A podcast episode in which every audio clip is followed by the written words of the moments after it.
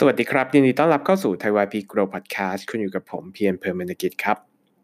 อุปนิสัยเปลี่ยนแปลงชีวิตเราได้อย่างไรบ้างครับ ถ้าจะพูดถึงอุปนิสัยที่เราสร้างได้นะครับ และหนังสือที่โด่งดังที่สุดในการสร้างอุปนิสัยเนี่ยต้องหนีไม่พ้น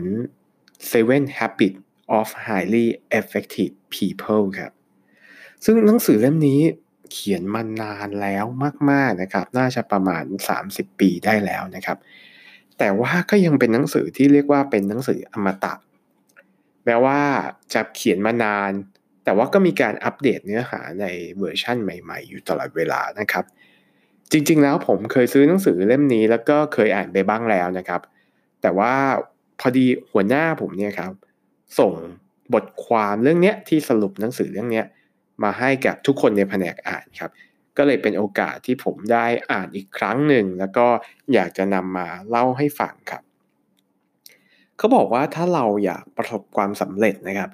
สิ่งที่เริ่มต้นก็คือว่า เราต้องสร้างตัวตนของเราก่อนครับ ไม่ใช่สร้างบุคลิกภาพนะครับ เขาบอกว่าการสร้างตัวตนเนี่ยกับการสร้างบุคลิกภาพมันแตกต่างกัน ผมอธิบายแบบนี้ครับว่า คือถ้าเราเน้นแต่พัฒนาบุคลิกภาพหรือ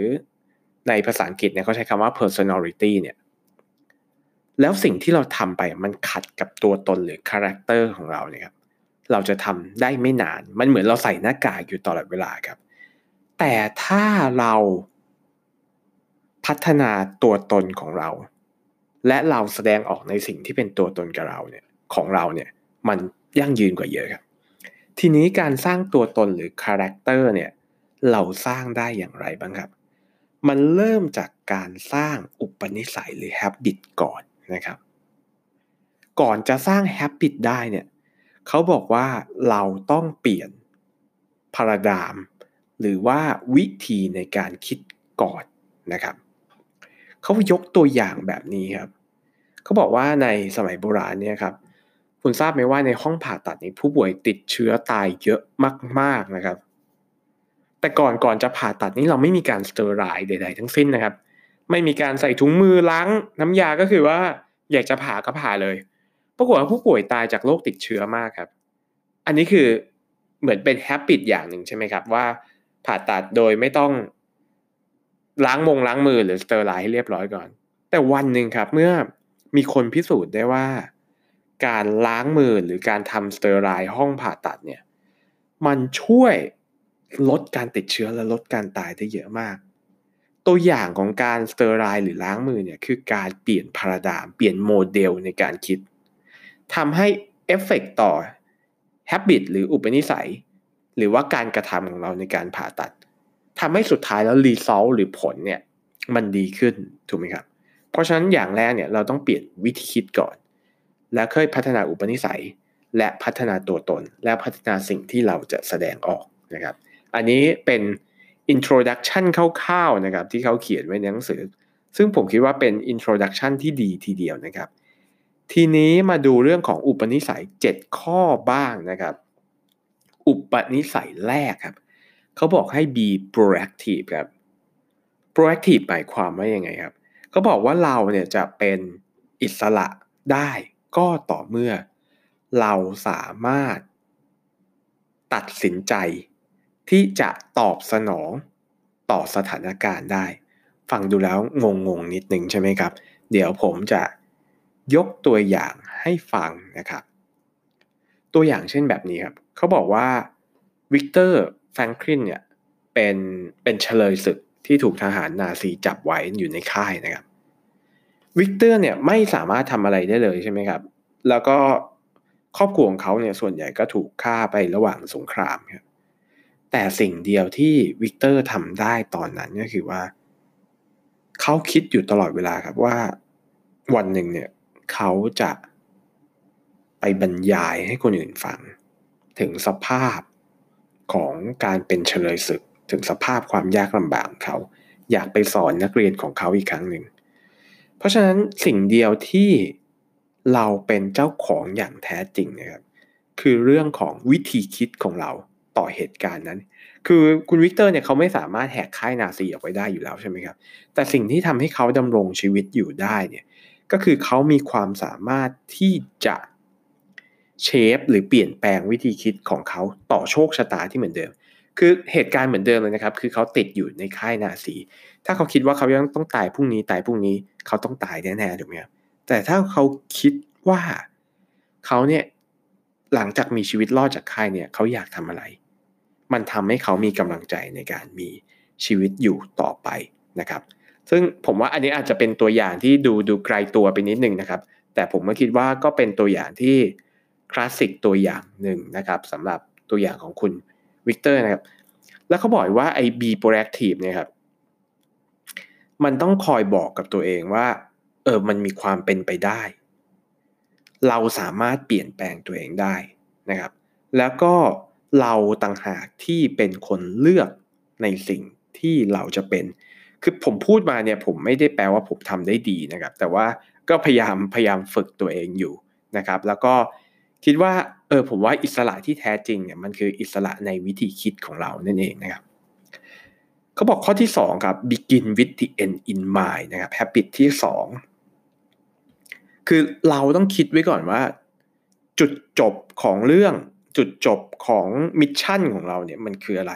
หลังจากนั้นเราค่อยๆทำไป เหมือนเราเห็นภาพสุดท้ายแล้วครับ โดยเฉพาะอย่างยิ่งนะครับในชีวิตเราเนี่ยเขาบอกว่าต้อง set goal ให้มันถูกต้องนะครับการเซตโกให้ถูกต้องสำคัญมากๆนะครับ สมมุติว่าเราเซตโกอย่างเดียวใช่ไหมครับ แต่เราไม่วอลิเดตว่าสิ่งนั้นมันถูกต้องหรือเปล่า เช่น เราเซตโกว่า เราต้องรวยที่สุด เราต้องมีอำนาจ เราต้องมีชื่อเสียง เราอาจนำบางสิ่งบางอย่างที่มีค่าเนี่ยไปแลกกับโกที่เราเซตก็ได้ เช่น ความสัมพันธ์ เช่นครอบครัว คือทุกอย่างมันมีราคาของมันครับเพราะฉะนั้นการ set goal ที่ถูกต้องเนี่ยจึงมีความสำคัญมาก ๆนะครับ คือ goal ของเราเนี่ยมันจะต้อง balance ระหว่างการทำงานชีวิตครอบครัวความสัมพันธ์กับเพื่อนหลาย ๆ อย่างนะครับ ไม่ควร set goal ที่มันเป็นแบบ angle ใด angle หนึ่งอย่างเดียวนะครับ อันที่ 3 คือเขาบอกว่าให้ put first thing first ครับ ความหมายก็คือว่าเราต้องจัดลำดับความสำคัญครับ คือถ้าเราไม่จัดความ ลำดับความสำคัญเนี่ยครับชีวิตเราจะอยู่กับการทำงานเหมือนนักดับเพลิงครับคือดับไฟอยู่ตลอดเวลา ดับไฟทำงานที่ด่วนทำงานที่ด่วนที่สุดทำงานที่ด่วนด่วนด่วนด่วนตลอดเวลาใช่ไหมครับ แต่ว่าเราไม่เคยวางแผน หรือป้องกันเรื่องด่วนที่มันจะเกิดขึ้น ถ้าเราไม่เคยคิดแบบนี้ ตัวอย่างเช่นเลยนะครับ เช่น เราโมจะทำงานไม่เคยออกกำลังกายเงี้ยวันหนึ่งเราเกิดสโตรกขึ้นมาเนี่ย คือเราไม่เคยคิดถึงการป้องกัน ความด่วนหรือความอันตรายร้ายแรงที่เกิดขึ้นมาก่อนเนี่ย อันเนี้ยถือว่าเราก็ยังจัดลำดับความสำคัญได้ไม่ดีนะครับก็บอกการจัดลำดับความสำคัญนะครับมันมีอยู่ เรื่องเร่งด่วนกับเรื่องสำคัญถูกไหมครับสำคัญและเร่งด่วนสำคัญและไม่เร่งด่วน ไม่เร่งด่วนไม่สำคัญ ไม่เร่งด่วนแต่สำคัญไอไอสี่ช่องเนี่ยครับเราต้อง จัดควอดแดนมันให้ดีๆ สิ่งสำคัญคือเราต้องทำสิ่งสำคัญและเร่งด่วนเนี่ยเราต้องทำอยู่แล้วถูกไหมครับแต่ไอช่องที่บอกว่าสำคัญแต่ไม่เร่งด่วน จริง ๆ แล้วเราต้องแบ่งเวลาทำมันมาก ๆนะครับ ตัวอย่างเช่น เรื่องครอบครัว เรื่องของสุขภาพเนี่ย คือมันสำคัญแต่มันไม่เร่งด่วนวันนี้แหละแต่ถ้าคุณไม่ทำมันเลย วันหนึ่งมันจะกลายเป็นเร่งด่วนและสำคัญเออพูดอย่างนี้ดีกว่านะ อุปนิสัยที่4นะครับ Think Win-Win นะ win-win เนี่ยมันเกิดจากอะไรครับ มันเกิดจากการที่ทั้งสองคนได้สิ่งที่ต้องการถูกไหมครับทั้งสองฝ่ายได้สิ่งที่ต้องการนะครับคือถ้าเราชนะเรื่องใดร้อยเปอร์เซ็นและอีกฝ่ายหนึ่งแพ้เนี่ย ความสัมพันธ์แบบนี้มันอยู่กันไม่ได้ครับ win-win เนี่ยคือพยายามหาหาเหมือนวงกลมสองวงครับ หาส่วนที่มัน overlap กันอะเขาเรียกว่า intersect กันให้ได้นะครับ เพราะฉะนั้นเนี่ยตัวอย่างเช่นเวลาผมทำงานเนี่ยเวลาต่อรองราคากับเอเจนซี่เราก็ไม่ใช่ว่าเราต่อรองราคากดเอเจนซี่จนตายเลยถูกไหมครับเขา business เขาเขาก็ต้องมีกำไรก็ต้องเลี้ยงคน ในขณะเดียวกัน เราก็ต้องการงานที่มีคุณภาพ เพราะฉะนั้นการไฟจูนหาวินวินเนี่ยมันทำให้ความสัมพันธ์หรือ โดยเฉพาะอย่างยิ่งความสัมพันธ์ เชิงธุรกิจหรือความสัมพันธ์ส่วนตัวก็ตามนะครับมันยั่งยืน อันที่5ครับ habit ที่ 5 ก็บอกว่า first to understand then to be understood คือให้เราทำความเข้าใจกันครับความเข้าใจเริ่มจากอะไรครับ ความเข้าใจเริ่มจากการฟังที่ดีครับเขาบอกว่าเวลาเราฟังเนี่ยให้เราฟังเพื่อเข้าใจไม่ได้ฟังเพื่อตอบโต้ หลาย ๆ ครั้งในที่ประชุมเราจะมีคนฟังเพื่อตอบโต้ถูกไหมแต่ไม่ฟังเพื่อเข้าใจเรื่องนั้น เช่นสมมุติว่า ที่ประชุมอยู่ผมเคยเจอหลายคนนะครับพอพูดพูดไปโอเค พี่รู้แหละ ซึ่งจริง ๆ ยังไม่เข้าใจครับ แต่ว่าฟังเพื่อตอบโต้เฉยๆ เพื่อที่จะเป็นฝ่ายชนะนะครับ habit ที่ 6 ครับเขาบอกว่า synergize ครับ synergize คืออะไรครับ synergize คือ1บวก1ต้องมากกว่า2ครับมันก็ลิงก์จากข้อตะเกียครับว่าถ้าเราฟังคนอื่นเราเข้าใจคนอื่นเนี่ย เราก็สามารถร่วมงานกับคนอื่นได้ ผมมีตัวอย่างในที่ทำงานนะครับ คือมีพี่คนหนึ่งเนี่ยแกทำทำงานเก่งมากคือ execute เก่งมาก แต่ communicate หรือสื่อติดต่อสื่อสารได้ไม่ดีเลยนะครับ กับพี่คนหนึ่งแกเป็นคนที่มีความสามารถในการสื่อสารมาก ๆ แต่แกอาจจะ execute ไม่เก่งสองคนนี้ครับเวลาทำงานด้วยกันเนี่ย เป็นหนึ่งบวกหนึ่งมากกว่าสามอะเป็นหนึ่งบวกหนึ่งมากกว่าสองมากกว่าสามเพราะว่าอะไรครับ ในขณะที่คนหนึ่งทำคนหนึ่งสามารถนำสิ่งที่เขาทำเนี่ยไปสื่อสารให้คนอื่นเข้าใจได้ เออ อันนี้คือหนึ่งบวกหนึ่งมากกว่าสองนะครับ สุดท้ายนะครับแฮปปิตที่7เขาบอกว่า sharpen the saw ครับซึ่ง